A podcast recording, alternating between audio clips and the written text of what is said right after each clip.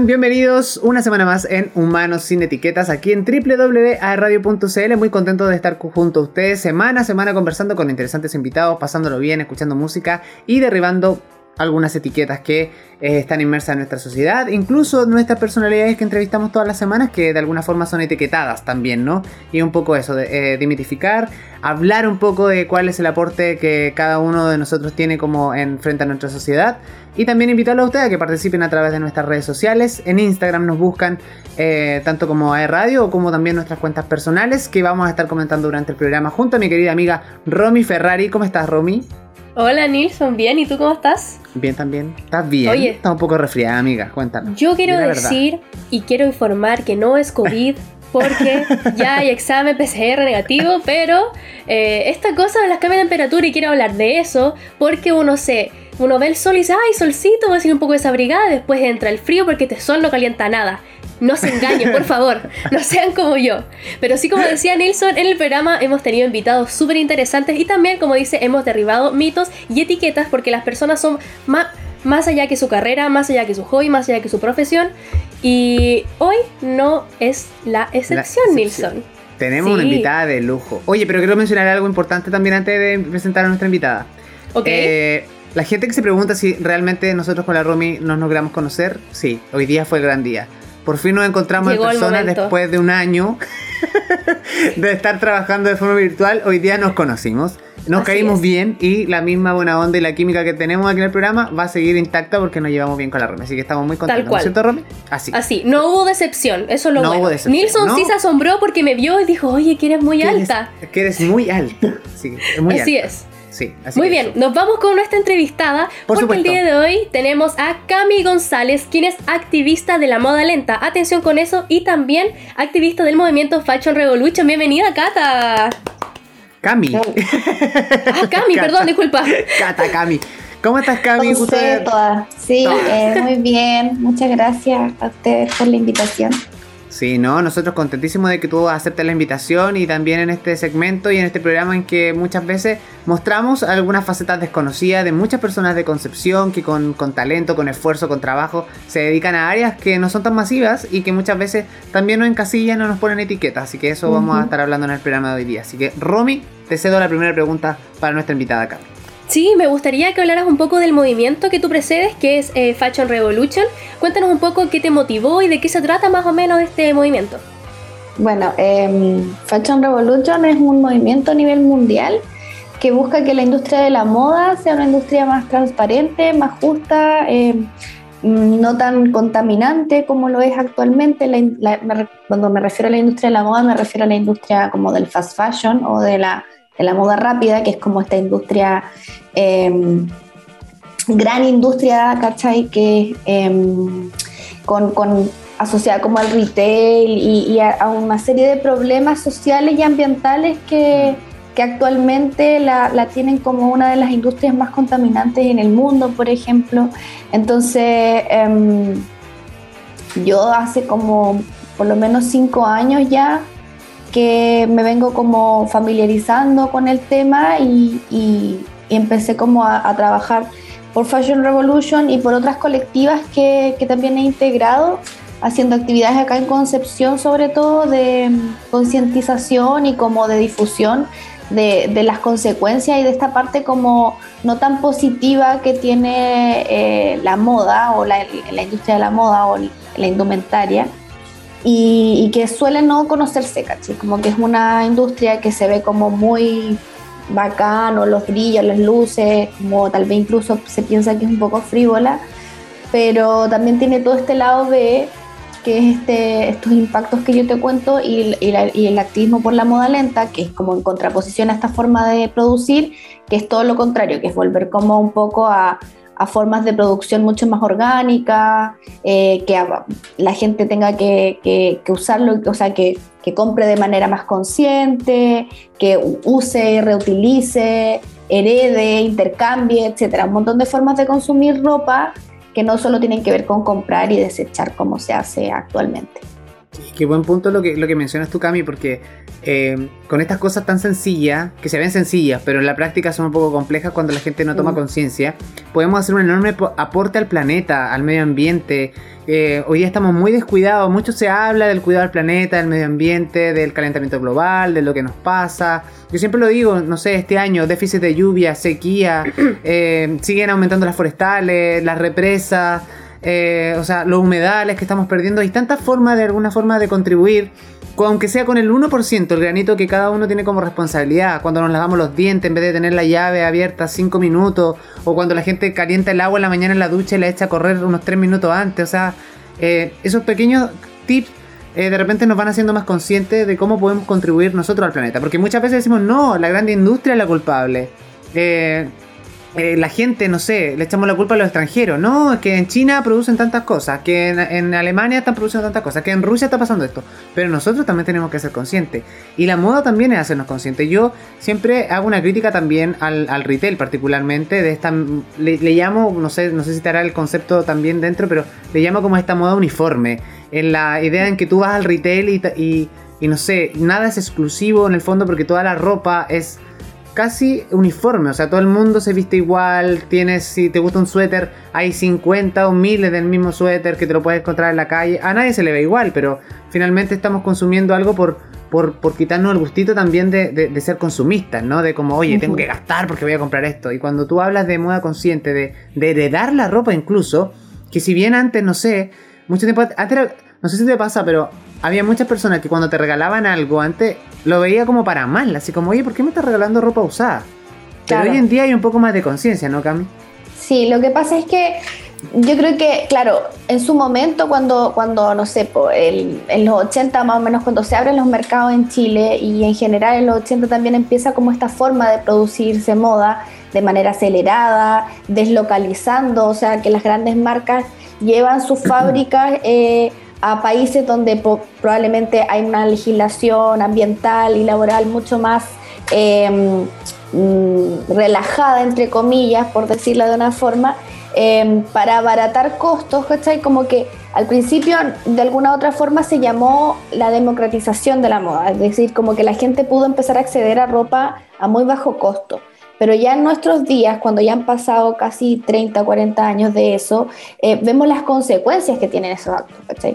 La industria además no solo como de contaminar, sino que genera impactos sociales como a nivel de, de esto que decías tú, del consumismo. O sea que ya mm. probablemente ni siquiera eh, uno es consciente al 100% de lo que necesitas o no. ¿Cachai? Mm. Como, no sé, el ejercicios que de repente uno puede hacer para ir viendo como realmente si, si está o no en esta ruedita como de hámster es como, no sé, cuántas poleras negras una, uno tiene, como cuántas, cuántas son necesarias.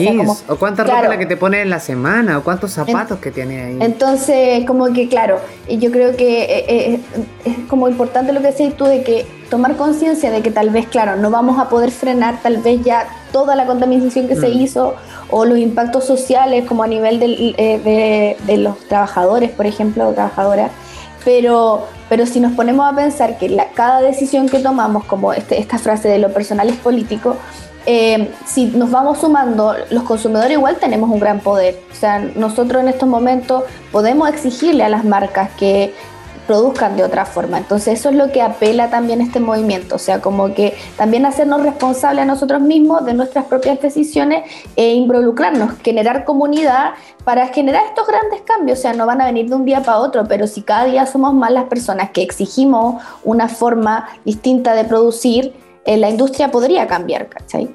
Claro, y quizás un inicio para eso sería, no sé, ir al retail y tú pensar, esto me lo estoy comprando porque en verdad lo necesito, porque quizá lo puedo usar durante, no sé, 10 años o porque en verdad va a ser la tendencia de esta temporada y después lo voy a dejar botado. Creo que un inicio igual eso es importante, porque a, a mí me ha pasado que me quiero comprar abrigos y me pasó y son súper caros. Fui a la ropa americana y encontré lindos, baratos y a 5 lucas y perfecto. O sea, una cuestión, no te van a mirar en menos. Si tienes que elegir bien la ropa, seleccionar y tener la motivación de hacerlo también. Sí, exacto. Eh, e, esa es como una de las primeras como preguntas que uno se tiene que empezar a hacer si, si quieres como empezar a consumir de esta forma. La, primera es como tener la curiosidad, informarte, o sea, empezar a leer mucho, eh, ver documentales, etcétera, porque con eso también vas cambiando el switch. O sea, ya te vaya a empezar a preguntar, por ejemplo, ¿realmente lo necesito? Mm. Eh, te va a empezar a importar, por ejemplo, la materialidad, vaya, vas a empezar a ver las etiquetas de la ropa, te vas a dar cuenta que generalmente la ropa que está en retail es como ropa que probablemente todas sus fibras son, son eh, fibras sintéticas, lo cual además de todo el daño que, que significó la producción, después cuando ya tú la desechas, porque suelen ser de no tan buena calidad, entonces mm. a los pocos años o meses están en mal estado eso no se va a biodegradar, eh, etc. Entonces, como que al, momento de empezar a querer consumir más eh, de forma consciente, yo creo que lo más importante, claro, es tener las ganas y empezar a buscar información y, ser también como mm, lo menos duro con uno mismo o una misma, porque mm, no vaya a ser el consumidor consciente top de un día para otro. Yo creo que nadie lo es. O sea, todos los días uno está luchando eh, con eso, es como un constante aprendizaje, ¿no? Es como que de un día para otro vaya a poder ser así como ya, level, soy, no sé, Greta Thunberg, ¿cachai? Como... no, y además partiendo de la base, Cami, que uno, por ejemplo, siempre que es rico tener algo nuevo, si eso no se lo, nadie puede, puede negarlo, ¿no? Que de repente no sé, no, nos gusta una camisa, nos gusta un suéter o una chaqueta y de repente decimos, chuta, vale casi 100 lucas, pero lo vale y en realidad me gusta y lo compro. Si tengo el poder adquisitivo lo voy a comprar. Pero claro, siendo un poco consciente también. Y otra cosa que muchas personas desconocen, la fabricación del retail em, es muy barato el valor de, ese producto cuando llega a Chile. O sea, hace unos años, cuando era más pendejo, tuve la oportunidad de trabajar en el retail. Y me tocó trabajar particularmente en una multitienda muy conocida. Y por dos años estuve ahí trabajando los fines de semana. Y era impresionante porque una de mis misiones era poner los precios de la ropa. Y cuando te llega un jeans, que en el mercado hoy día vale 45 mil pesos, a 1990, que es el valor real de ese jeans, tú te preguntas, hay gente que lo va a comprar y va a pagar casi 50 lucas por un jeans que tú sabes que el, precio eh, unitario que tiene para el retail, para esa empresa, es de 1900 pesos. O una polera que tú estás pagando 15 lucas y vale 7.90. Entonces, uno también tiene que ser consciente de eso y también informarse. Hay muchas personas que no desconocen eso y de repente pagan por eso. Hoy día la marca, también hay un movimiento también que en el fondo las redes sociales ayudan a, volver un poco elitista las marcas, ¿no, Cami? Que eso también contribuye a que uno de repente se ponga un poquito más exclusivo. Pero también en esa exclusividad hay que informarse de dónde proviene esa ropa. Hoy día tenemos, eh, tenemos muchas personas que en Chile se dedican a fabricar de buena calidad, de, de manera sustentable, y una es cosa de informarse. Y, por ejemplo, esas 40 lucas, a mí no me doldría la guata pagarla por un pantalón, por una chaqueta que me hace un fabricante local. Porque sé con los productos que está trabajando, porque hay un diseño exclusivo, porque esa chaqueta no la va a tener nadie más que yo. Entonces igual tenemos que darle valor a ese tipo de cosas. Exacto.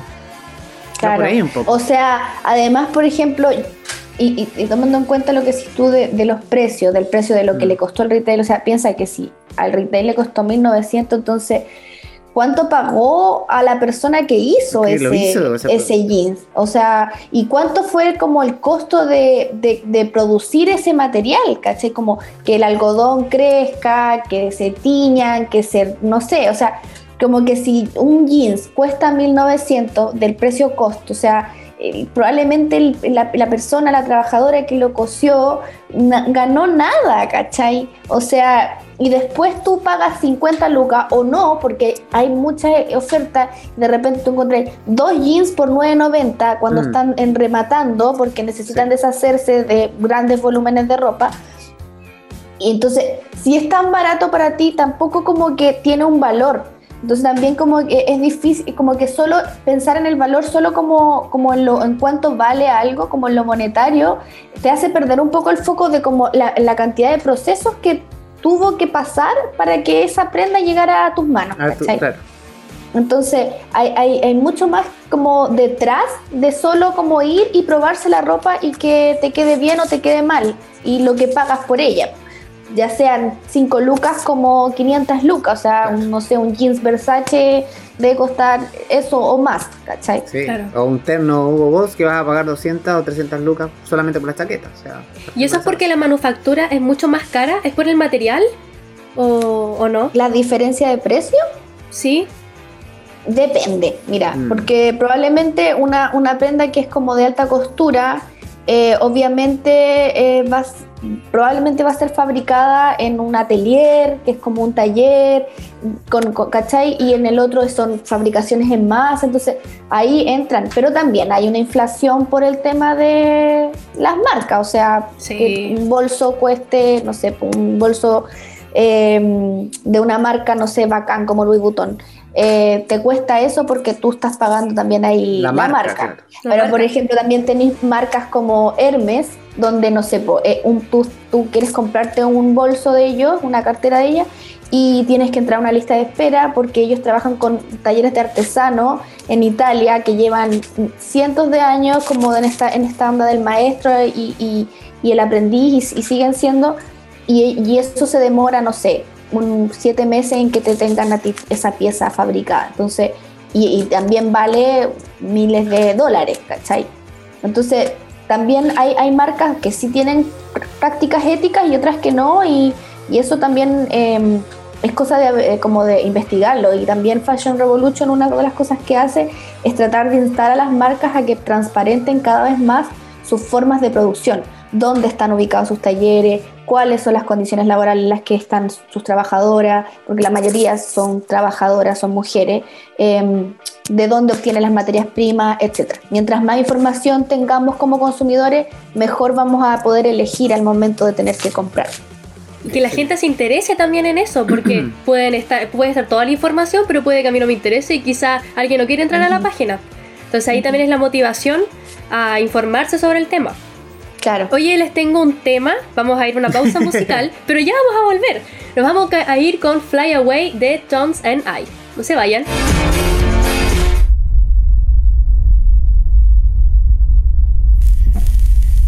And I had a dream that someday I would just fly, fly away.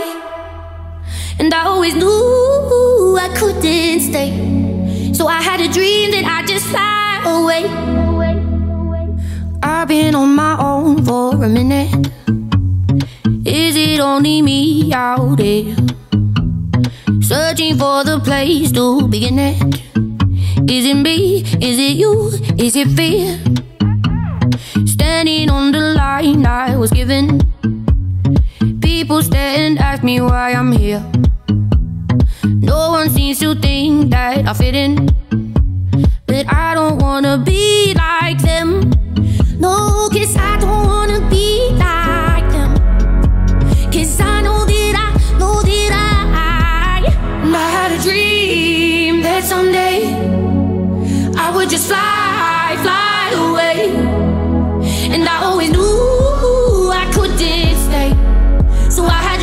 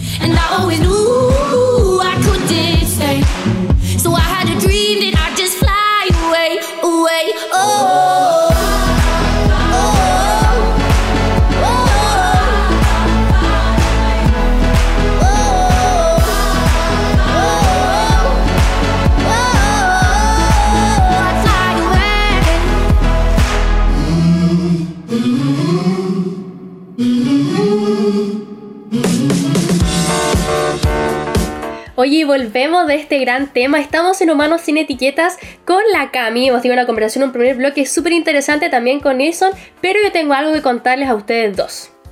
Sí. ¿Qué cosa? Ah. Y es porque pedidos ya, como siempre, está en Humanos sin Etiquetas, porque ya no es necesario salir de tu casa para tener todo lo que necesites en restaurantes, en botillerías, en farmacias, en supermercados y en muchas otras cosas más. Así que descarguen la aplicación. Recuerden que tienen descuentos. Pueden participar por los descuentos también en el Instagram de AE Radio. Siempre están publicando, así que atentos. Y recuerden que pueden descargarla desde Play Store y App Store. Recuerden, pedido ya el placer de pedir. Eso, gracias, pedido ya por estar con nosotros en Humanos sin Etiquetas. Oye, estamos con la Cami, eh, súper eh, motivados hablando un poco de eh, haciendo conciencia con relación a la moda, que es un tema que muchas veces hoy día las redes sociales también nos ayudan mucho, pues Cami, porque hoy día los jóvenes particularmente nos vemos reflejados en buscar como la perfección, tanto física como también como nos vemos, y muchas veces la moda también involucra eso. Pero quizás el punto positivo que yo podría ver es que cómo nos diferenciamos los unos de los otros y quizás la moda sustentable es una buena alternativa, ¿no? De buscar lo diferente.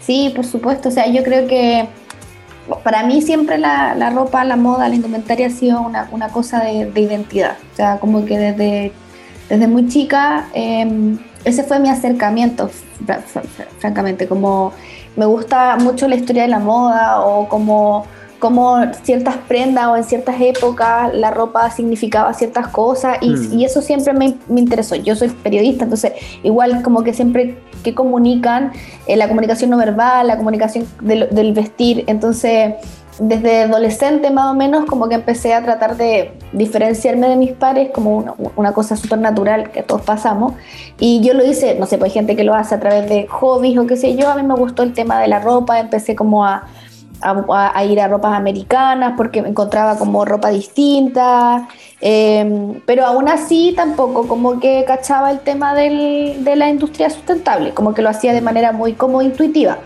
Em, y, y, aún así seguía comprando en retail y fast fashion y me gustaban todas esas marcas y bacán, como que lo encontraba aparte que antes no, está, no teníamos como ese acceso ni a, no sé, Posara, Forever 21, HM.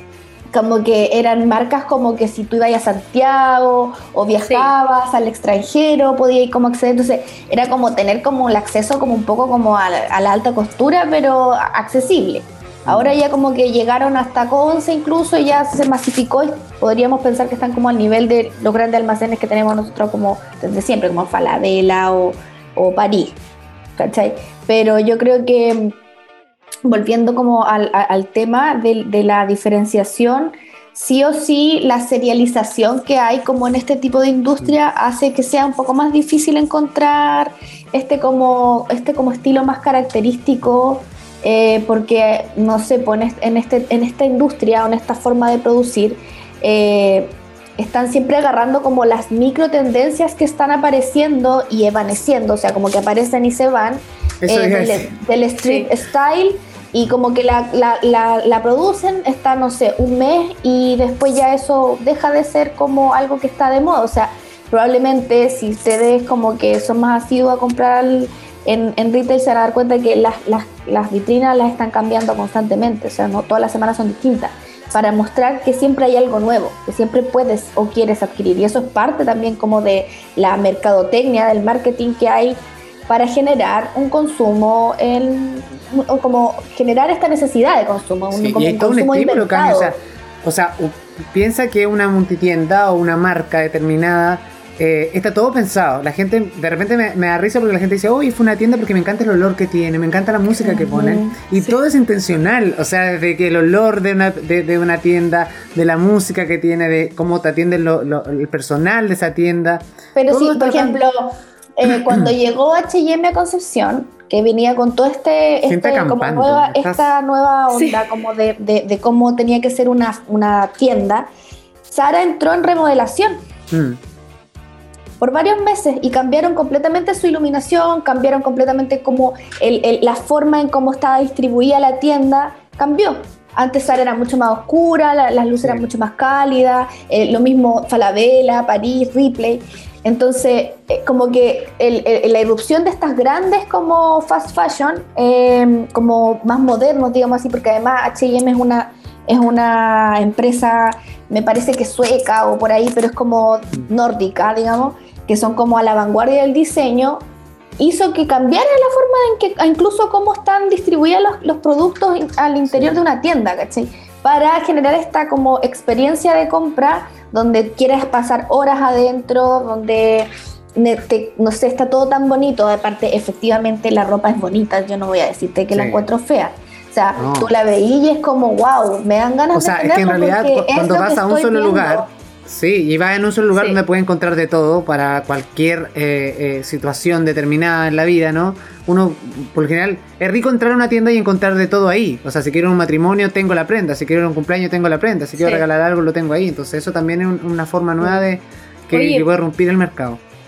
Y lo otro importante que no sé si es que ustedes se dieron cuenta, que al aparecer estas grandes ya renovaron Sara, llegó a H&M, las boutiques que estaban en, en el mall del Trébol desaparecieron me acuerdo que estaba, habían varias marcas como boutique de Concepción y se fueron, ya dejaron de vender. Y eso igual me gustaría que tú lo hablaras. Si es que es mejor quizás comprar en boutique, no sé, ¿cuál, es tu opinión sobre eso?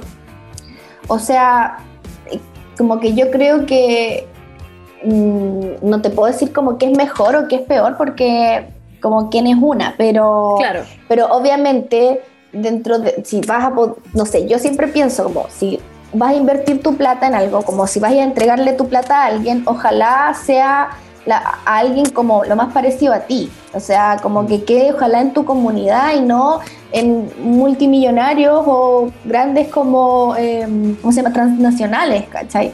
Entonces, probablemente hay muchas boutiques que son, que ya, bueno, post pandemia ya casi ni quedan, o sea, las, las clásicas y las más nuevas ya no quedan muchas, pero en su tiempo en Concepción fue como una gran, una gran ciudad donde había muchas boutiques, como que de chaleco, como que mi abuela era eh, costurera, entonces también estaba como muy muy familiarizada con dónde iba a comprar sus telas o dónde según ella era mejor de mejor calidad algunos tejidos. Em, entonces, claro, puede ser que hayan boutiques que solo traen como igual cosas de, de China, ¿cachai? Como que también hay que tener ojo, pero obviamente probablemente esa plata va a quedar también en Conce, entonces ahí hay que ir haciendo como una escala de prioridades.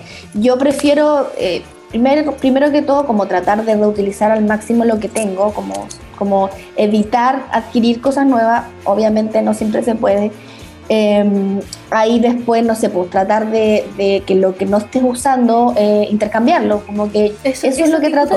Adquiero cosas nuevas, pero trato de no acumular.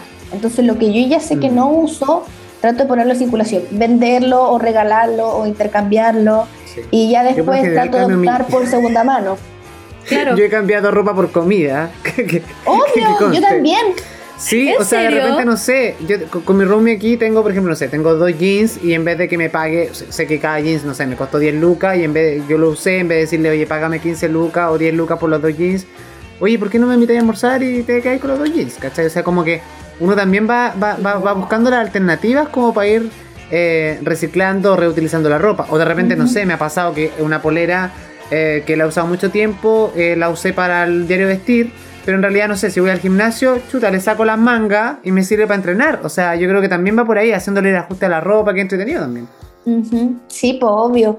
Sí, al final como que con considerar que la ropa igual es algo, es, un bien que, no deberíamos tenerla como, como algo que se desecha nomás, como, como también generar un, lazo distinto con la ropa, porque en ella hubo una inversión de, de materias primas ¿cachai? O sea, agua, qué sé yo, todo lo que significa hacer crecer una fibra. Y también hay invertida personas, o sea, tiempo de, de persona. Entonces, considerarla como, como, como cambiar la relación que uno tiene con la ropa y, y, no pensarla como en algo inerte, sino que también como en algo que puede seguir teniendo más vidas aunque no sea contigo, ¿cachai? Claro. Y viceversa, tú puedes también adquirir ropa que a la otra persona ya no la quiere y tú la puedes seguir usando no sé cuántas veces. y el desapego, no, Eso, eso mismo iba a decir. A mí, por ejemplo, yo guardo ropa y digo, no, no la voy a vender regaló no la voy a regalar.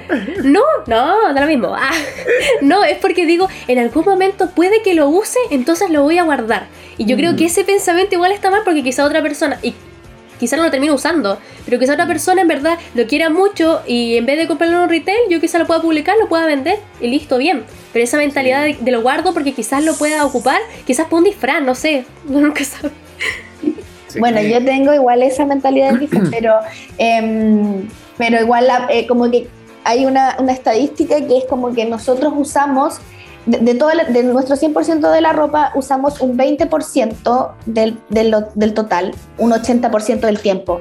Y el otro 80% de nuestro closet lo usamos un 20%. Y nuestra frase revés, favorita, oye, no sé qué ponerme. Y abro el closet, 20 jeans, 20 camisas, 30 poleras, Claro. y uno toda la semana, y, y finalmente no te das ni cuenta y de repente te sigues poniendo lo mismo. Sí, y por eso, porque es lo que tiene más a mano, porque uno se pone la ropa y como que la deja más a Además, mano. Porque tú la además estás claro, po, eso es súper importante, como si, no sé, postar cada cierto, no sé, cada cierto tiempo, cada seis meses, o por cambio de temporada, hacer un, un- un- un orden del closet para Mm. que también recuerdes, porque incluso hay ropa que a veces uno compra y guarda ahí con etiqueta, Nunca- ¿cachai? Sí, Nunca te la pusiste. Eh, entonces, como que eso también te va a hacer te- consciente de que para la próxima vez es como, no voy a elegir una ropa como de estas características porque no me la vuelvo a poner.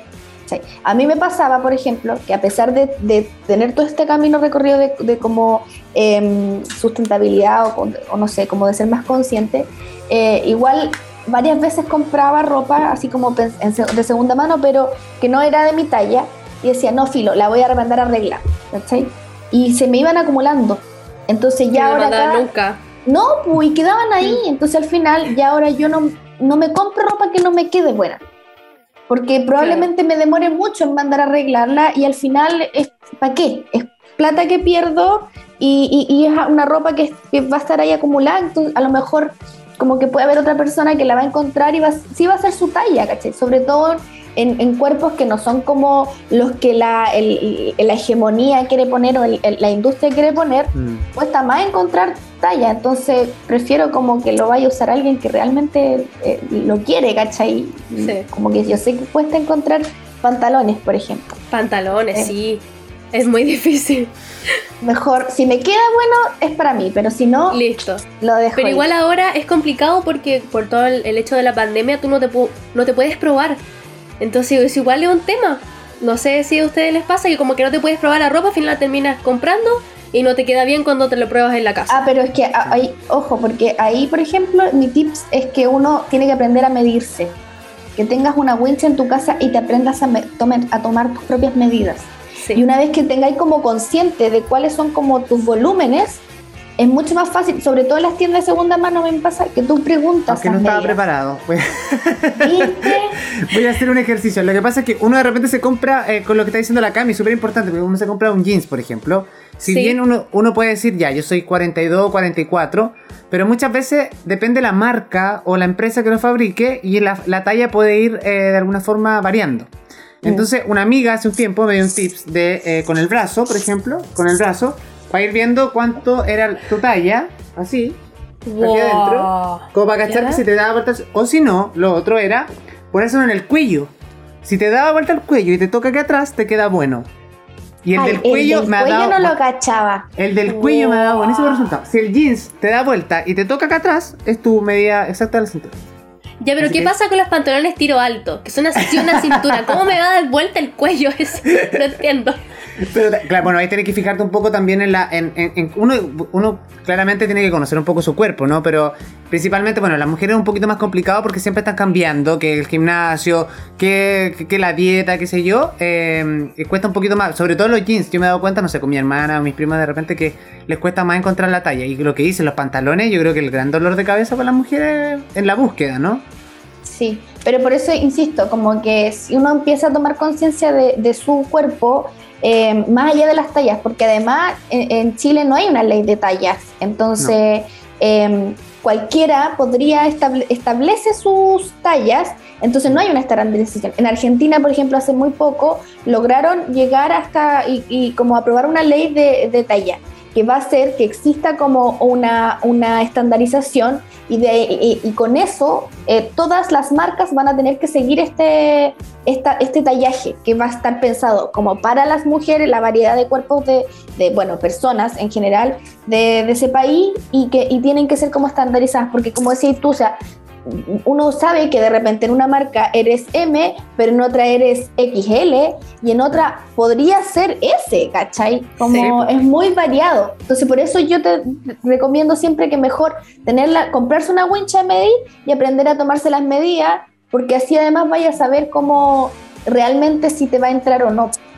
Claro, como, como, el calce que tú quieres, porque a mí me gustan los pantalones que me queden súper eh, apretado en la cintura, pero más anchos como al nivel de cadera. Entonces ya sé más o menos cuánto tiene que medir cada cosa.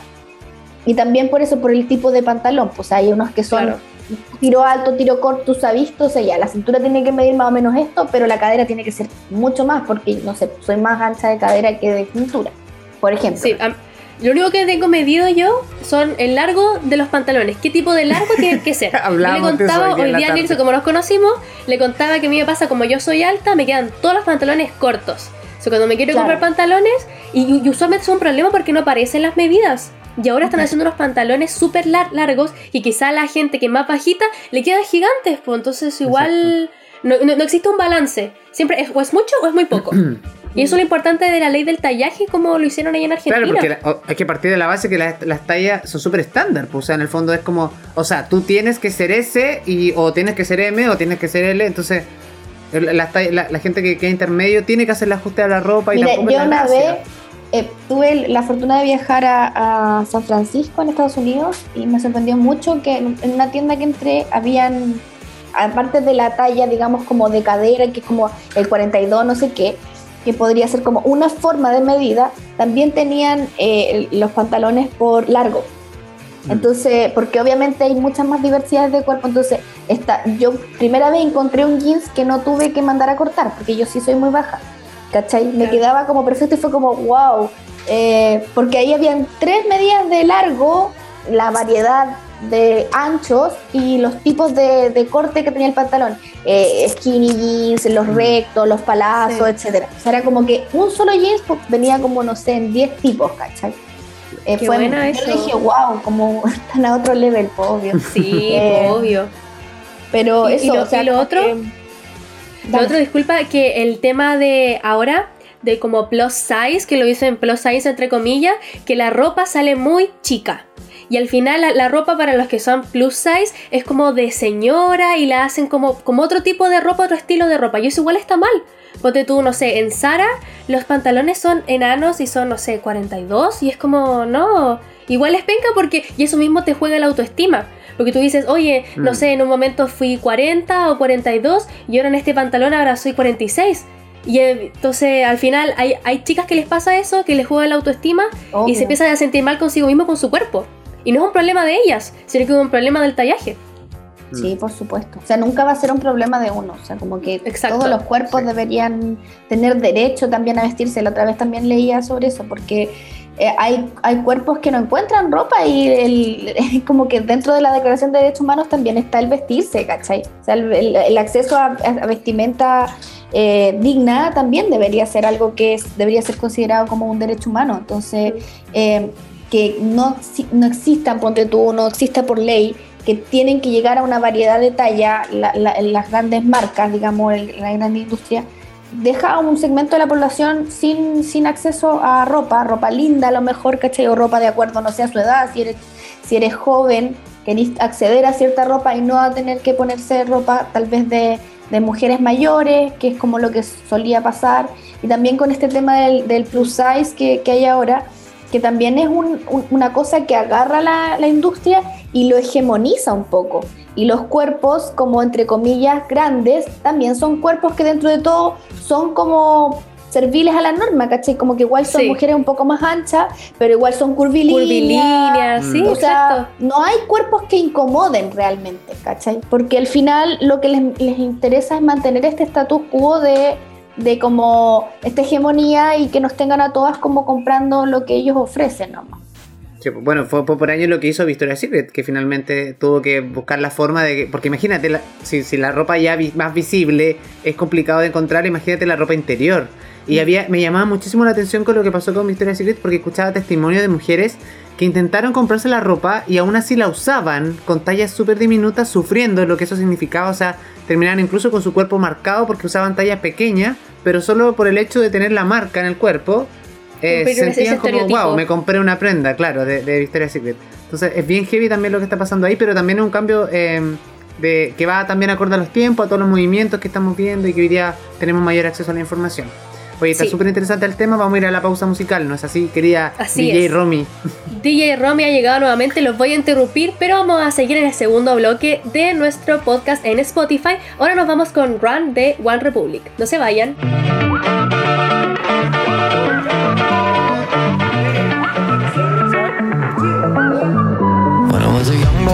In the city, all I did was run, run, run, run, run. Staring at the lights, they looked so pretty. Mama said, son, son, son, son, son. You're gonna grow up, you're gonna get old. All that glitter don't turn to gold. But until then, just have your fun. Boy, run, run, run, run, run. Yeah, run, run, run. Run, run, run. When I was a young kid living in the city, all I did was pay, pay, pay, pay, pay. Every single dime that good Lord give me, I can make it last three, four, five days. Living it up, but living down low. Chasing that luck before I get old. Looking back, oh, we had some fun. Boy, run, run, run, run, run. They tell you that the sky might fall. They'll say that you might lose it all. So I run until I hit that wall. Yeah, I learned my lesson, count my blessings up to the rising sun. Run, run, run.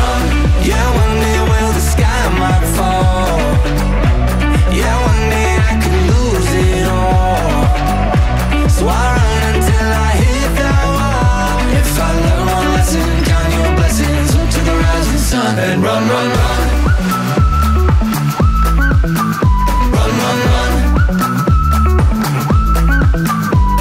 Didn't get everything that I wanted, but I got what I need. Yeah, yeah. I see that light in the morning shining down on me. So take me up high, take me down low, bear it all in somebody knows. But until then, let's have some fun.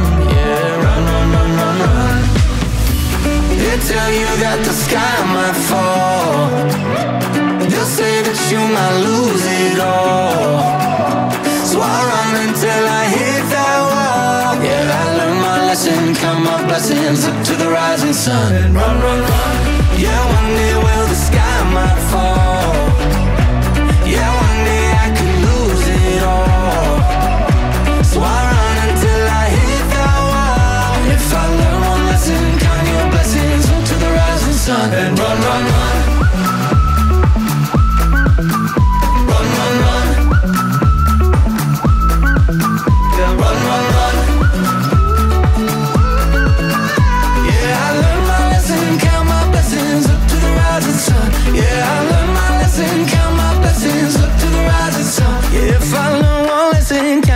blessings up to the rising sun. Yeah, run, run, run.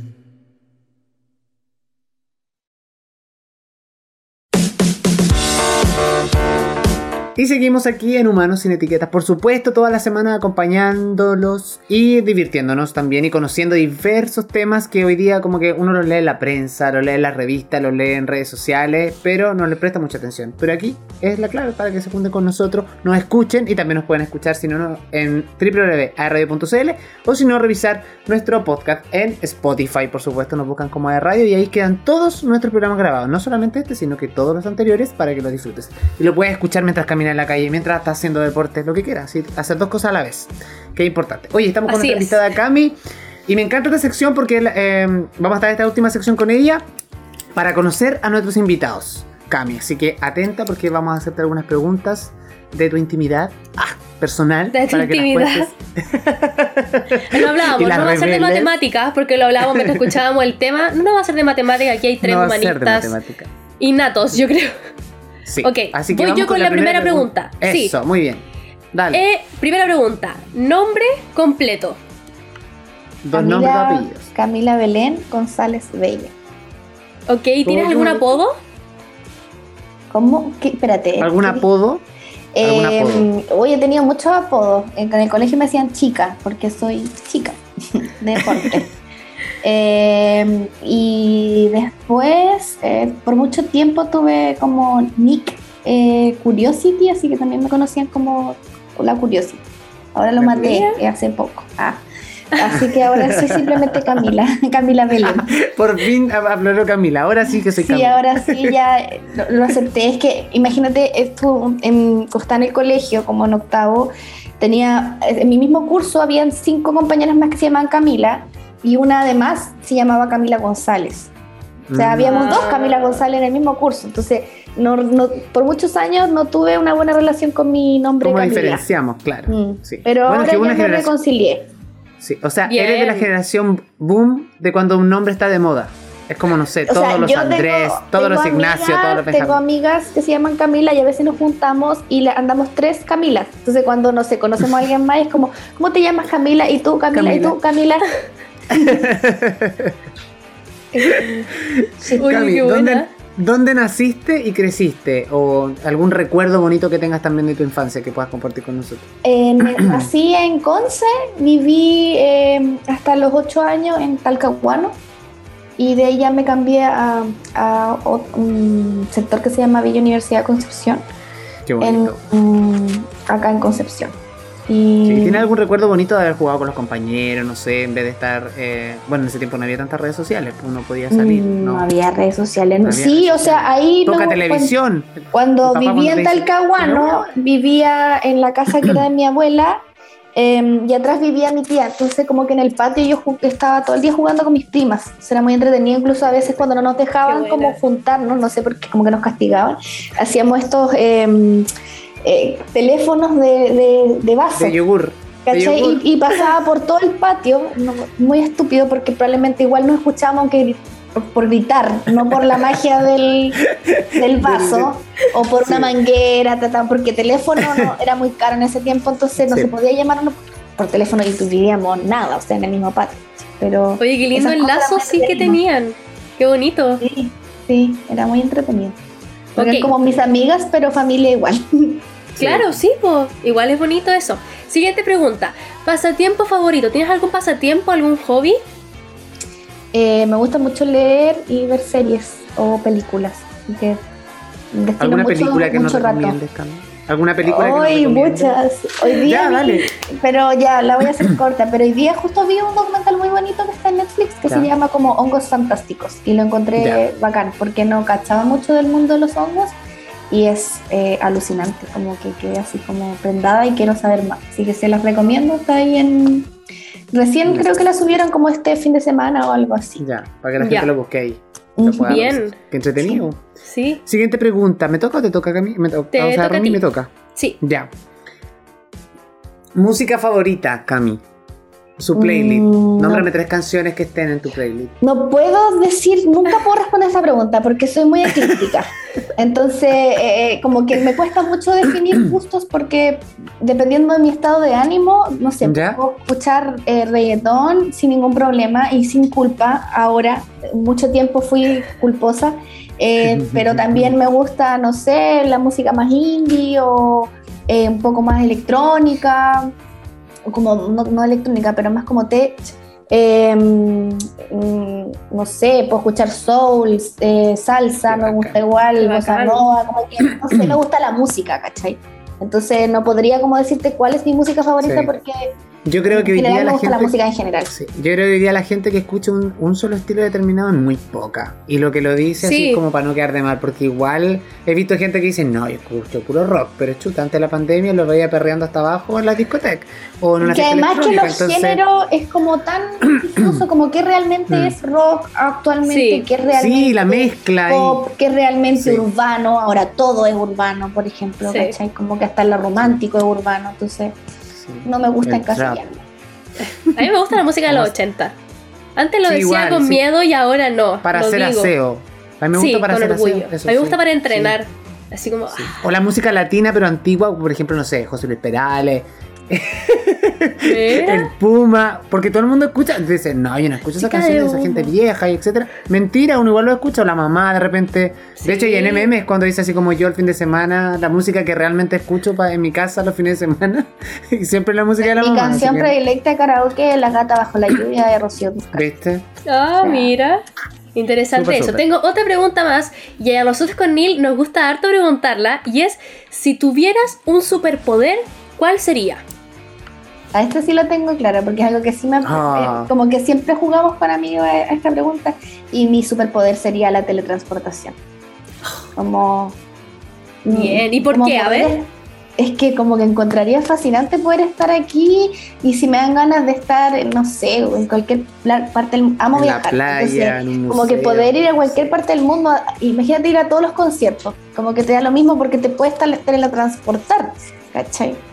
Eh, o no, no sé, por estar en muchas partes en corto tiempo y sin frontera. Claro. Fuera- Yo me teletransportaría con una maleta. Porque igual si uno quiere ir a la playa y ponte tú, estás así como con abrigo, no, pues. ¿Cachai? Bueno, pero te- antes de teletransportarte te ponís ropa de playa y así así te teletransportas, me imagino yo. O sea, como que me imagino Sí. así muy Sabrina la bruja adolescente, como Claro. y, y estoy Sí. en otro en otra latitud. Quiero ir a, quiero ir a cenar a París. Tin, y aparezco ahí. Listo. Y después me dieron ganas de tomar el sol en Grecia. Chao, pa. Eso. Qué entretenido. Y la última pregunta, Cami, no menos importante, sino una de las más importantes. ¿Te han etiquetado alguna vez en la vida? ¿O tienes algo- alguna etiqueta que a ti te haya molestado y que tú hayas dicho, sí, tengo que cargar un poco con esta etiqueta? creo que en algún momento de mi vida, no ahora, me pasaba como a menudo que la gente me decía que pensaba que yo era más pesada. Ya. Como que, Ya. me, como que me encontraba muy seria, tal vez porque soy más introvertida, como que entro más en confianza como después de un rato, ¿cachai? Como si llevo un carrete donde no conozco a la gente, probablemente no voy a entrar en conversación, sino que le voy a sacar un poco el rollo al resto y de ahí voy a tratar como de como entablar conversación con alguien. Entonces creo que eso a veces se podía percibir como que, no sé, pues podía ser como pesada, pero era como más que nada de inseguridad probablemente y no de no, no, no ser tan extrovertida. Ya no tanto, pero sí me acuerdo que cuando más chica me pasaba como más es, esa, esa, ese comentario. Es como, oh, yo heavy, pensé pero- que tú eras pesada o... Sí, pero, Oh, pero no que bacán que te lo digan, porque ahí, como que uno se como que se va sacando la etiqueta un poco, ¿no? Cuando Claro. alguien te dice, uy, yo pensé que tú eres más pesado, pensé O que era más más levantado". seria, claro, Claro. o era como, ¿cachai? Como... Y yo sí, uh, puede ser. No me di cuenta. sorprende. Claro. Pero era de tímida, ¿eh? Claro. ah. Oye, Estaba muy, muy buena la, la encuesta. Conocimos harto a la Súper Cami. buena. Sí. Siempre aprendemos algo nuevo con la gente. Sí. Oye, Cami, eh, antes no te podemos despedir de este bloque sin preguntarte redes sociales para que la gente se informe del tema que estábamos hablando un poco, de que te conozcan también, de que vean que, lo que tú estás haciendo y el trabajo de, de, informa- de, de alguna forma de informando también, de, de haciendo conciencia, no solamente a la gente joven, sino que también de repente los jóvenes Sí, somos un buen nexo para trans- eh, traspasar la información a nuestros padres, a nuestros tíos, etcétera, etcétera. ¿no? Sí. Sí, eh, ya, voy a dejar todas mis redes. eh, voy a dejar mm, la de mi marca o de mi empresa, que es una agencia de comunicaciones, que igual ahí trabajamos con, con marcas locales y trato de llevar mi activismo, pero a un ámbito laboral, que es arroba somos la chaya. Eh, mi, mi Instagram personal es arroba tuve tu veneno, guion bajo. Oye, eso es como, es como la canción ¿Cómo de... nació eso? ¿Qué cuéntalo? Natalia ¿Cómo nació eso? Eh, se- es que quería matar el Curiosity que lo venía usando hace muchos años y ya no me representaba y un día estaba carreteando y salió esa canción y fue como, este es un súper buen Tuve tu veneno. Bueno. y fue como Seguir. ya, lo voy a usar. Eh, Además, Eh, que es como la como, eterna vi- juventud. como vintage, eh, como- Sí, como vintage y la eterna juventud, Como además que. Ah, guapísima. claro. Guapísima Natalia Oreiro. No, chao, con esa, esa chaquillita y regia. Eh, y eh, también puedo dejar el de Fashion Revolution Chile, que es Fach-Rev Chile, donde ahí también están mostrando eh, siempre como estadísticas, información, talleres, etcétera. Se están haciendo muchas cosas ahí. eh, y a ver, también les podría recomendar el de El Nuevo Vestir, que es un, es como, no, sé cómo llamarlo, porque tiene podcast, es un libro de una eh, periodista chilena que trabaja también el tema de la moda lenta y del el diseño de autor de moda latinoamericana. Entonces ahí también ella siempre está mostrando, de hecho tiene un podcast muy bueno donde hablan de la industria y se los recomiendo, que se llama El Nuevo Vestir. Es como que eso se me ocurrió, hay muchos más, pero que ahora pudiera como recomendar, son, eso es lo que me acuerdo. Mira qué interesante. Sí, además que uno cuando. ¿Te ha pasado que cuando uno visita uno, como que después el algoritmo te empieza a, a, a, redireccionar el resto? Así que no se asuste, gente, cuando usted piensa en una hamburguesa y le aparece una hamburguesa en el. o cuando uno dice así como. Sí. No, quiero una hamburguesa y te parece un Una promoción de la hamburguesa. Exacto. Yo el otro, día me pasó una cosa impresionante. Le dije a un amigo, oye, qué bonito tu gorro, porque se había comprado un, gorro que había mandado a pedir Europa. Y me meto a Instagram y no me van a creer. Te lo la promoción me lo ofreció. Entonces ahí hablé con mi amiga Siri, una conversación muy, muy intensa. Hablando con la Siri todo el rato, todos los Hablando con mi amiga Siri. Oye, Cami, lo hemos pasado muy bien. Yo por mi parte, y yo creo, voy a, voy a decir por parte mía, pero me amé el tema de hoy porque en realidad es súper interesante. Es un tema que aporta al medio ambiente. También a educarnos un poco al, vestir, a, a hacernos parte y consciente con la moda, con algo que podemos contribuir a salvar el planeta de tanta contaminación, de tanta cosa mala que muchas veces pasa y que también eh, somos, somos eh, aves de paso en el fondo. Tenemos que, esta casita que, tenemos que cuidar entre todos, tenemos que ser conscientes de que le va a pertenecer a alguien más en el futuro. No solamente a nosotros, es como cuando tú prestas algo de uno. ¿no? y quieren que te lo devuelvan limpio. O sea, si tú prestas tu casa para que se quede alguien de tu familia, lo mínimo que esperas es que lo recibas de igual forma. Y es complicado cuando pasan tantas cosas que uno dice, ¿de dónde, de dónde puedo ayudar? Y esta es una pincelada para allá. Así que yo te agradezco me sumo totalmente a lo que dice Neil y también ahora especialmente que ya agotamos todos los recursos naturales del planeta y ahora mm. que en invierno hace calor, hay sol, en Santiago 30 grados, 28 grados, entonces el llamado es aportar con un granito de arena y quizás las grandes empresas no van a hacer el gran cambio, pero nosotros de a poco ir motivándonos especialmente con Fashion Revolution y con la Cami. Te lo agradecemos mucho en nombre de Humanos Sin Etiquetas de todo el equipo, de Nilson y de mí. Todo sube buena la conversación. No, muchas gracias a usted, de verdad se me pasó volando y lo encontré súper entretenido, así que cuando quieran ahí me invitan. Ah, hacer una, hacemos una, junta ahora parte. Una segunda parte, sí, me encanta. Sí, hay mucho que hablar y yo creo que eh, lo mismo que decía Romy un poco, cuando el, si uno empieza a hacer presión, o sea, los grandes, los grandes cambios, los grandes movimientos se generan porque la ciudadanía empieza a hacer presión. o sea, si todos nos empezamos a informar, a contribuir, la grande industria o, el retail también va a poner atención. Ojo, ¿qué está pasando acá? O sea, la gente ahora está reciclando. Y, va, a empezar quizá, imagínate que qué bonito sería que el retail un día tuviera un piso de ropa nueva y un piso de ropa reciclada, o sea, que tuviera para que la gente pudiera comprar lo que quisiera o ropa de la moda de la temporada anterior que uno la puede reciclar, etcétera, etcétera. Así que hay harto que hacer ahí. Cami, que te vaya muy bien. Muchísimas gracias por haber estado en Manos sin Etiqueta. A nosotros todavía nos queda un bloque donde vamos a estar conversando con otro invitado que ustedes ya conocen, pero que tenemos una sorpresa en el programa de hoy. ¿No es así, mi querida Romy? Sí, muchas gracias, Cami. Ahora te despedimos con la canción de Ed Sheeran, Bad Habits. Chao, Cami. Ya volvemos, que estén bien.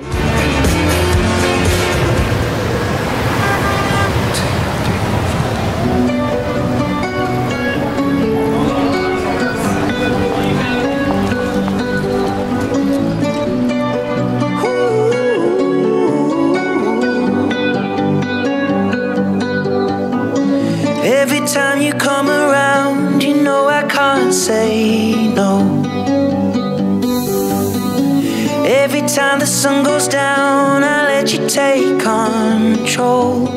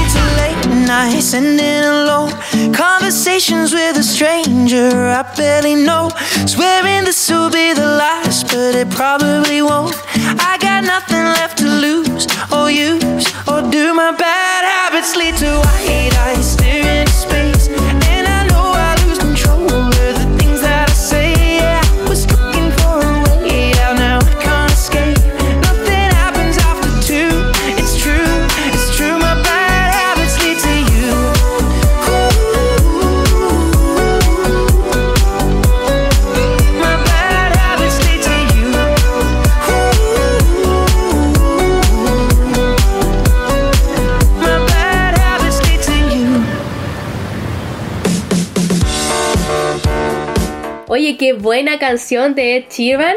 Eh, ya volvemos en Humanos sin Etiquetas y ahora estamos siendo novedosos porque un capítulo que llamó mucho la atención fue el de Chris. ¿No es verdad, Nilsson? Exacto, tuvimos a Cristian Riveros con nosotros cuando estuvimos hablando de terapia holística, que me imagino que ustedes quedaron sorprendidos y gracias también a la gente que nos escribió y que se, y que se interesó en el tema. Y hoy día lo invitamos en el último bloque para conversar con él, pero antes les tengo que dar un mensaje. Así es. Me dio hambre, a mí siempre me da hambre aquí en el programa. O después o mañana para, para no cocinar aquí en la casa. Existen mil alternativas, pedir algo sencillo a la puerta de tu casa es súper fácil, porque existe pedidos ya y puedes descargar la aplicación de tu móvil y disfrutar de, eh, no sé, de las compras del supermercado, de la farmacia, la botillería, lo que se te antoje, a la puerta de tu casa. Siempre hay un repartidor disponible para ti. eh, y llegan en breve, así que es fantástico tener la aplicación en nuestros dispositivos móviles. Así que ya sabes, pedidos ya, eh, felicidad instantánea en el Gran Concepción y es la marca de delivery más importante de nuestro país. Así que gracias por ser parte de Humanos sin Etiqueta. Y ya está Cristian Riveros con nosotros. ¿Cómo estás, estimado? Un aplauso para el Cris. ¡Bravo! Muchas gracias. ¿Cómo está, Chris? Bien, todos súper, súper bien. Feliz de estar acá nuevamente con ustedes. Qué bueno. Yo dije esto es un déjà vu cuando vi a Chris que entró a, la- a- Sí. a nuestro programa. Pero no, aquí está con nosotros. Oye, Chris, primero felicitarte porque la gente. eh, o sea, creo que explicaste y supiste explicar de forma clara y que era también el mensaje que queríamos entregar como programa. Cuando estuvimos hablando de eh, terapia holística la vez pasada en el programa especial donde estuviste tú durante todo el programa con nosotros. Y que hubo mucha eh, participación y recepción de la gente, por, e, en ese sentido, que se interiorizó en este tema.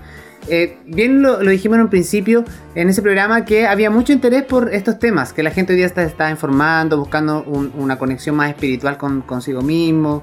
Eh, y también hoy en día quizás eh, el hecho de, los avances que se van adquiriendo durante la pandemia también nos permite acelerarnos un poquito más. Si bien estábamos en nuestra casa, eh, con teletrabajo, etcétera, etcétera, hoy día, así como vimos superando las fases, la gente se empieza a liberar y empezamos a caer de nuevo en esta ruedita de hámster, pues no paramos. Y lamentablemente siempre es bueno parar durante el día. Hablemos un poco de eso, de, de- de- entregarle ese mensaje a la gente de lo necesario que es de repente tomarse un stop durante la jornada. ¿Y qué es parar, ojo? A ver, un tema súper recurrente este del, del, detenerse y del cómo detenerse. De hecho, algo que he visto mucho en mis terapias precisamente es la, la urgencia del aprender a parar. Porque primero que todo está la culpa del parar. No es que estoy siendo poco productivo o productiva, no es que me faltan cosas que hacer, me siento mal porque debería estar haciendo cosas, mala madre, mala pareja, mal todo. Y en realidad, si se ponen a pensar, si tú quieres escalar una tremenda montaña, y te demoras 10 años en escalar la montaña, no la vas a subir de una. Vas a ir paso a paso, vas a ir descansando entre en cada mirador. Así es la vida en general. Entonces, si quieres aprender a avanzar y si quieres avanzar en algún momento, porque de repente hay gente que se siente estancada, tienes que aprender a parar. Y aprender a parar no significa simplemente que te sientes a ver el teléfono, que te sientes a ver televisión, sino que es aprender a salir un poco de ese esquema, de esa rutina. Como bien Neil decía, la mayoría de la gente está volviendo como a reinsertarse a, la rutina que tenían pre-pandemia, pero va a ser un refugio. Entonces la idea es de que seamos capaces de volver a reconectar con nosotros, que era lo que la pandemia de alguna manera nos intentó obligar a lograr hacer, pero esta vez tenemos que hacerlo como parte de nuestra vida. Y eso es alejarnos un poco más del celular, alejarnos un poco más del ruido, aprender a estar sentado en el sofá y mirando al techo y que no te moleste Piensen lo agotador que es ser uno mismo. De que tengo que trabajar, que lo que tengo que cumplir, que la moral, la ética, mi estructura y toda esa cuestión. Entonces es como tómate un respiro, no te va a pasar nada por no hacer aseo todos los días. No te va a pasar nada por querer pedir licencia o querer poder, poder pedir el, el, día administrativo. Necesitamos aprender a decir, ¿sabes qué? Me siento mal, quiero descansar, estoy estresado o estresada no tiene nada de malo y la gente se siente culpable porque hay que ponerse la camiseta por el trabajo. Es decir, me merezco este descanso, me merezco este rato. Imagínate que hay gente que trabajando desde su casa, con el teletrabajo o el, telestudio, o de repente en el diario vivir, no disfrutan su casa, no disfrutan los espacios de su casa. Exacto, de hecho la gente dice, no, me quiero la casa en la playa, con la vista a la playa, y la tienen y no van, a no van ni al balcón. Claro. Entonces, es como que hay que aprovechar eh, el ambiente. O sea, si trabajaste tanto para comprarte, por inventarte alguna consola, juega con tu consola. No tiene nada de malo que te des un mm. tiempo para eso. Entonces, el llamado acá que quiero que la gente entienda es que tomen un descanso de la rutina que tienen. Si tienen, ya de hecho, lo que más me ha tocado escuchar son madres que dicen, no, es que el aseo es importante porque mi guagua está gateando. Está bien, pero tampoco le va a pasar nada por tragar polvo no se va a morir. Nosotros comíamos tierra y gusano cuando éramos niños. Estamos sanitos. Y acá estamos. Mal pero, claro. claro. Pero es como parte del proceso. Entonces también es como quitarse ciertas como cargas de encima, de tengo que ser mm. la mujer o el hombre perfecto. Eso, eso es lo mío que, que yo te iba a preguntar, que actualmente la presión es súper impactante en cada persona y quizá no es una presión externa, sino que es una autopresión, que creo que también lo, hablamos en el capítulo anterior, y pasa mucho con que uno ve el proceso que viven otras personas y que no todos tienen el mismo ritmo en su proceso. Eso me gustaría que también lo conversaras. Claro, de hecho, bueno, esto está esto típico de la edad, de que a esta edad debería tener la casa quitémonos esa etiqueta, por favor. Tratemos de que cada uno vaya a su propio ritmo. Hay quienes son, no sé, les va súper bien en la vida a los negocios, hay gente que le va, se les hace más difícil. entonces, cada uno, claro, acostúmbrense primero que todos a, sus tiempos. Y segundo, traten de enfocarse en lo que sí son buenos. Porque, claro, si me pongo a pensar en todo lo que me falta, puta, voy a sentir que no tengo nada. Mm. Porque obvio, uno siempre quiere lograr más, pero ¿qué es lo que nos vino a enseñar la pandemia y el terremoto? Que lo que, lo que, te, lo que va a pasar mañana no lo tienes garantizado. Entonces disfruta un poco más de la hora, porque en el fondo esto de ser ansioso provoca de que la gente viva una rutina en la que se le escapa el día, que matan el tiempo. Entonces hay que aprender a administrar el tiempo y de hecho, ¿cuáles son las actividades que hacen que el tiempo se pare? Precisamente son estas de sentarnos a hacer nada porque el tiempo es como, ah, se me viene encima mm. porque tengo que hacer cosas. Entonces es como que tenemos que calmarnos y decir, oye, me voy tomando el tiempo que sea necesario. Ahora bien, si estuviste estancado, estancada por voluntad propia, entonces ya empieza a chicotear los caracoles, como decimos, y empieza a moverte un poco también. Pero siempre exigirse lo justo y necesario, no te sobreexijas. Si en el fondo lo único que vas a conseguir con eso, con sobreexigirte, es claro, tal vez ganar más plata, pero esa plata se te va a ir a médico, a la farmacia, el tiempo se te va a ir en la farmacia o en la clínica. Entonces, de repente hay gente que dice, no es que lo hago por plata. Ya, pero ¿en qué vas a invertir esa plata después? Mira que Porque tu salud, porque la salud física es súper importante y es súper cara en este país además. Entonces, ¿no será mejor gastar un poco más de plata en un gimnasio o en comer sano o tal vez trabajar un poco menos para tener mayor salud mental? Contar esa plata que no ahorras, no te la vaya a gastar después en médico. Sí. O el disfrutar los momentos, Chris, yo creo que es súper importante el presente. El presente es un regalo, yo siempre lo digo. Estar pensando en el futuro es complicado, porque uno se, angustia, te vienen todos los remordimientos, lo bueno, lo malo, lo que no has hecho, lo que te falta por hacer. Y es como ir, cargando cosas pendientes en una mochila que finalmente te puede pasar la cuenta, como dices tú. Y eso de, de, de repente tomarnos los tiempos de conversar, de con quién vivimos en la casa, de tomarnos un minuto, no sé, para tomarnos un café y conversar sin el teléfono. Eh, también son, es importante, y siempre llamo la conexión, o sea, hoy día no es todo, todo es virtual, sino que si tenemos la facilidad de encontrarnos con un amigo de forma presencial o con un familiar, conversar, preguntar cómo estamos, cómo nos estamos sintiendo, ¿no? Qué importante es eso de saber cómo está el otro, más allá del, como decíamos, de hola, ¿cómo estás? Bien y tú, de este discurso armado, ¿no? Claro, no, y lo otro que es súper importante con eso mismo, precisamente, recordar de que la base de toda relación es la comunicación. Entonces, si yo quiero aprender a tener una buena relación conmigo mismo, tengo que aprender a comunicarme. ¿Por qué de repente hay gente que se siente poco escuchada por su familia, por su pareja? Porque ni siquiera son capaces de parar a hablar en voz alta o decirse a uno mismo en la cabeza qué es lo que me está pasando, para dónde va mi sueño, para dónde va mi vida. Por eso esto del parar, de sentarse en el sofá, mirar el techo, es precisamente para que te cuestiones todo.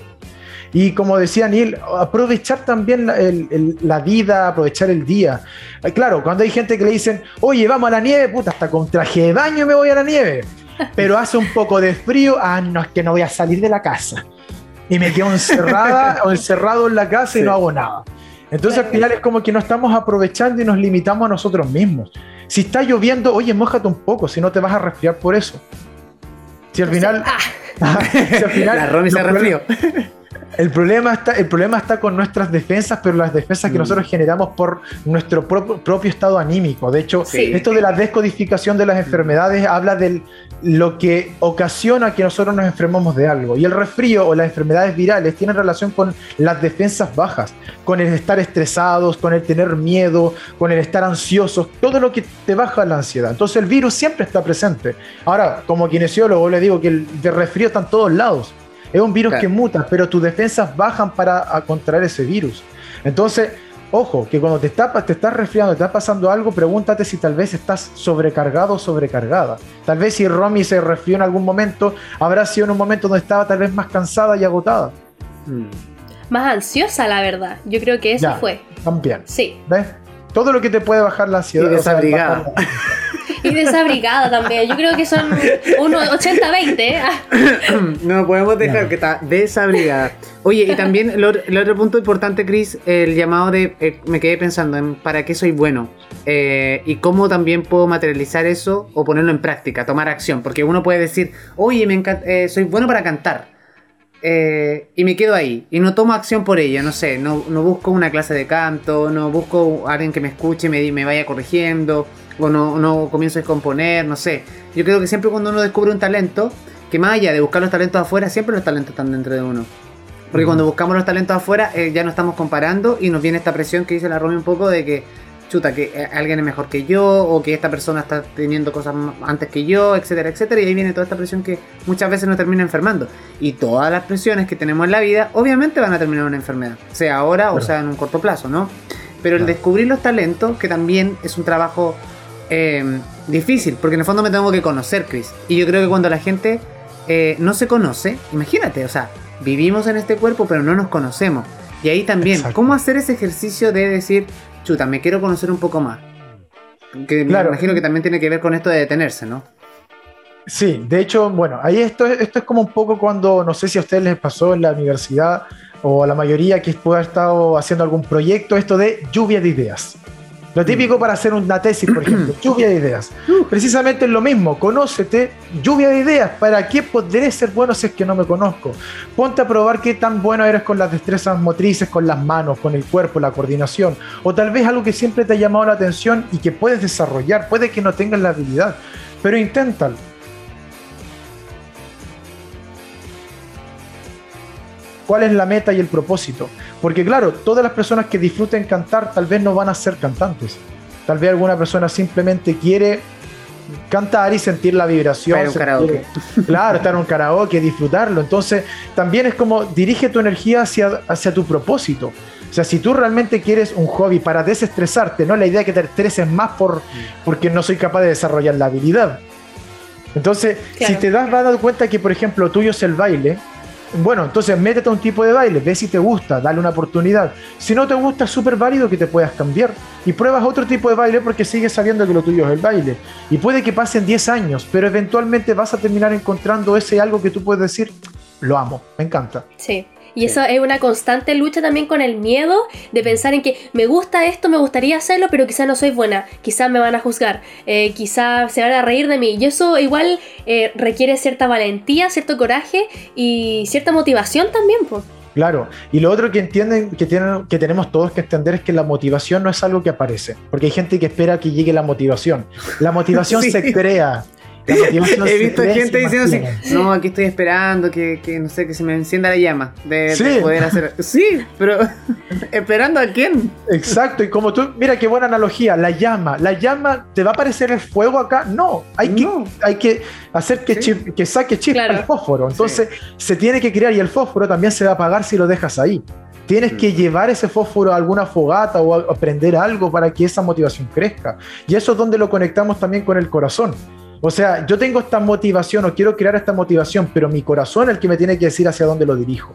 Y después se mete la cabeza a analizar, bueno, ¿y cómo lo hago? Y luego llega esto de materializar, de ya, pues comienza a hacerlo. Tampoco se trata de que te vivas soñando y que vivas en la cabeza y en el Eso. deseo, si que no haces nada. Mm. O sea, al final la única forma de saber si eres buena para algo o no, si te gusta algo o no, es haciéndolo.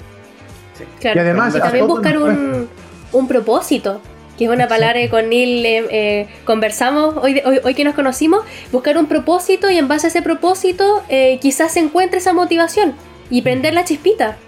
Exacto. Entonces tenemos que, para eso, conversar con nosotros para saber hacia dónde tenemos que caminar. Eso es parte de todo ese trabajo de la conversación diaria. Mm.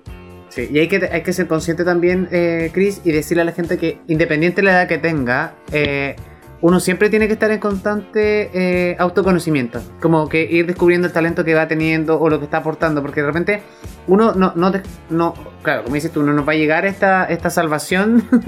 pero de repente, no sé, o tenemos un trabajo determinado, o un amigo nos invita a participar de una idea determinada, y uno se involucra, y de repente digo, chuta, yo soy bueno para hablar, quizás yo te puedo comunicar acá. Pero me doy cuenta que después, no sé, tengo habilidades matemáticas y podría llevar la administración de ese proyecto. Y le puedo decir, oye, acabo de descubrir que yo podría llevar perfectamente, no sé, toda la parte administrativa mejor. Entonces uno que también tiene que irse moldeando también a las circunstancias que nos van pasando durante el- a lo largo de nuestra vida, poniendo atención. Y no estresándonos, si ese es el llamado, porque la gente se estresa, si eso es lo que pasa. Sí, y eso, y eso también, y qué bueno que lo mencionaste porque me, me- me acordaste de un tema súper importante que es esto del, de la vocación, porque de repente hay alguien que estudia algo y piensa que porque lo estudió tiene que hacerlo toda la vida. O sea, olvídate, si tú querías estar trabajando de periodista aquí o lo que sea, dos años, dos años, nada más, no te obligues, puedes cambiar de pega. Está este miedo también a, a perder la estabilidad y que, oh, mi vida se va a ir a las pailas simplemente porque no tengo esa estabilidad. Piensa que ya te sientes inestable haciendo algo que no te gusta. Entonces, ¿qué estabilidad me estás hablando? Si yo quiero buscar estabilidad, tengo que sentirme bien. Entonces, también es un llamamiento a todo el mundo de, no importa lo que estés haciendo, piensa que mañana va a ser distinto y que puede ser distinto y que es completamente válido. Yo estudié kinesiología y ahora soy tarotista, o sea, nada que ver una cosa con la otra, pero acá estamos. Sí, es verdad. La Romy está motivada. Sí, yo. A, Con a- el a mí me encanta.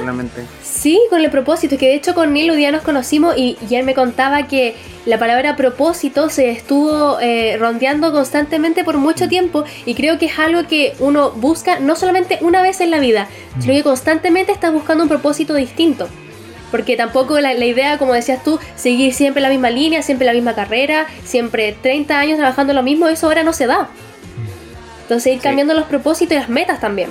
Sí, y lo otro, el llamado también, Chris, y que lo hemos hecho en el programa y que creo que también esta sinergia bonita que se genera es cuando uno comparte una energía similar, cuando te rodeas con personas que tienen una energía similar. Si hay una persona que te reste energéticamente, pregúntate qué es lo que aporta también a mi vida, ¿no? De alguna Exacto. manera, o, o ver cu- cuál es su aporte. A lo mejor esa persona quiere ayuda de parte mía y yo puedo iluminar una parte que a él le falta. Eh, o definitivamente esa persona me absorbe energía y se transforma en algo negativo para mí. Entonces creo que poner eso en la balanza es súper importante, ¿no? Claro, este típico refrán del dime con quién andas y te diré quién eres. quién Puta que es cierto. Yo lo he, lo, he- lo he escuchado un montón de veces y de Sí, verdad, verdad. que cada vez le encuentro más sentido. Porque es la gente con la que te rodeas, es tu energía. Entonces, si algo te molesta de alguien, observa porque ese algo lo tienes tú. Sí. Ahí Claro. está la, gente espejo. Sí, el y, y- y eso me ha pasado últimamente. ah, Ojo que eh, la otra vez estábamos, estábamos en, un- en una videollamada y mi, y mi amigo se enojó eh, y me dijo el problema no es contigo, pero se enojó. Entonces como que yo me quedé después pensando en que, chuta, se enojó por algo que yo le había dicho, pero era en realidad una reflexión. O sea, le dije, oye, ¿podrías poner atención en esta parte de tu vida? Mm. Y, pero era una, una acotación y él lo tomó, me dijo, ya, eh, chuta, es que me, me bajaste un poco con, con lo que me dijiste, así que hablemos mañana y como que chao. Y como que su energía se fue. Y yo después dije, chuta, el problema no es mío. El problema no es mío, porque en el fondo yo le expuse algo que desde afuera veo que él podría mejorar. Entonces le estoy dando, le estoy dando como, le estoy mostrando la puerta para que él ingrese y trate de modificar eso. Entonces como que se Exacto. me pasaron dos días y me escribió de vuelta. Oye, disculpa, me actuó el otro día. Y yo creo que cuando nos rodeamos con ese tipo de personas que tienen la capacidad también de irse reinventando o de, ver, de verse en este espejo, pero de forma eh, crítica y sana, no autodestructiva, eh, pucha que se siente bien cuando está ayudando a alguien, ¿no? Exacto. Sí. Oye, cual. ha estado súper interesante este bloque que siempre se, pa- se pasa volando, se hace Sí. corto. La entrevista anterior pasó y ahora lo mismo. Así que de verdad te damos las gracias, Chris. enojada la- No, que me enojé, porque ¿cómo? ¿Cómo pasa tan rápido el tiempo? Sí. Y uno quiere seguir conversando. Sí, Pero, o- ojalá ven- vernos e invitarte también en otra oportunidad, Chris. Nos encanta tenerte Yo acá con Neil. feliz. Sí. Así que muchas Sí. gracias. Antes No, que seas gracias totalmente famoso, antes que seas muy más famoso de, o más famoso de lo que eres, Chris, porque está, sí, porque después Chris, no, no tengo tiempo, chiquillo. Eh, ¿cuánto, pa- cuánto pagan por la entrevista? ¿Te imaginas? Claro. Claro. Tiene que, mínimo, un mínimo tiene que Ah, No, Claro. no, la, la próxima vez que lo contactemos me va a mandar el número. Aquí tengo una persona que me ve la agenda, porque puede pasar. Sí, pero bueno. Oye, para que sigan a, a Chris ahí, terapia, ¿es cierto? Tu, Sí, terapia.holística.ccp. Eso, terapia.holística.ccp. Va a estar en Instagram también en pantalla para que ustedes lo sigan. Chris, muchísimas gracias por eh, tomarte estos minutitos. Sí. Siempre es interesante hablar de estos temas porque además siento que de alguna forma estamos contribuyendo aquí mientras nosotros chachareamos. Le estamos em, picando este bichito a la gente de poder informarse, de poder buscar su propósito, de salir adelante y también apoyando a la salud mental que es tan necesaria. Exactamente. Así que ahí Sí. los espero en mi Instagram para que vean. Sí, absolutamente. Ey, Sí. para que lo Muchas sigan. gracias, Chris. También gracias a todos los que nos escucharon y también los que nos vieron por www.radio.cl. Cerramos un nuevo capítulo de Humanos sin Etiquetas. Gracias a todas y a todos. Ahora vamos a cerrar con el tema Little Bit of Love de Tom Greenan.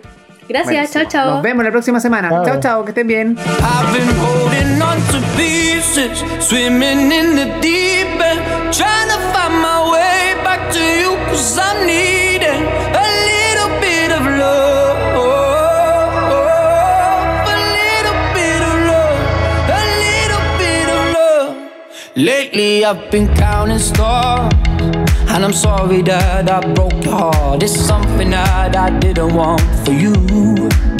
But I'm stepping on broken glass. And I know this is my final choice. All I'm trying to do is find my path to you. I got voices in my head, and there's a deafening silence. I got voices in my head, and I can't lie. I've been holding on to pieces, swimming